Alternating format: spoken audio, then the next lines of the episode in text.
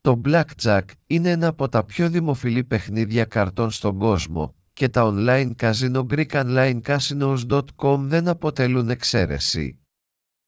Αν είστε οπαδός του Blackjack και βρίσκεστε στην Ελλάδα, είστε τυχεροί, καθώς υπάρχουν πολλές εκδόσεις του παιχνιδιού διαθέσιμες στα ελληνικά online casino.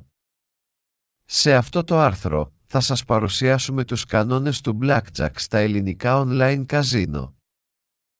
Οι βασικοί κανόνες του Blackjack Το Blackjack είναι ένα παιχνίδι καρτών που παίζεται με μια τράπουλα 52 φύλων. Σκοπός του παιχνιδιού είναι να συγκεντρώσετε κάρτες που αθρίζουν 21 πόντους ή όσο το δυνατόν πιο κοντά σε αυτόν τον αριθμό.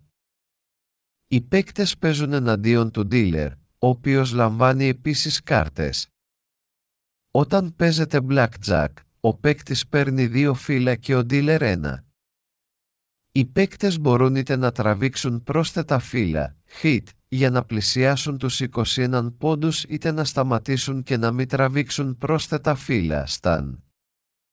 Ο dealer πρέπει να τραβήξει πρόσθετα φύλλα μέχρι το σύνολο του να φτάσει τους 17 πόντους ή περισσότερους.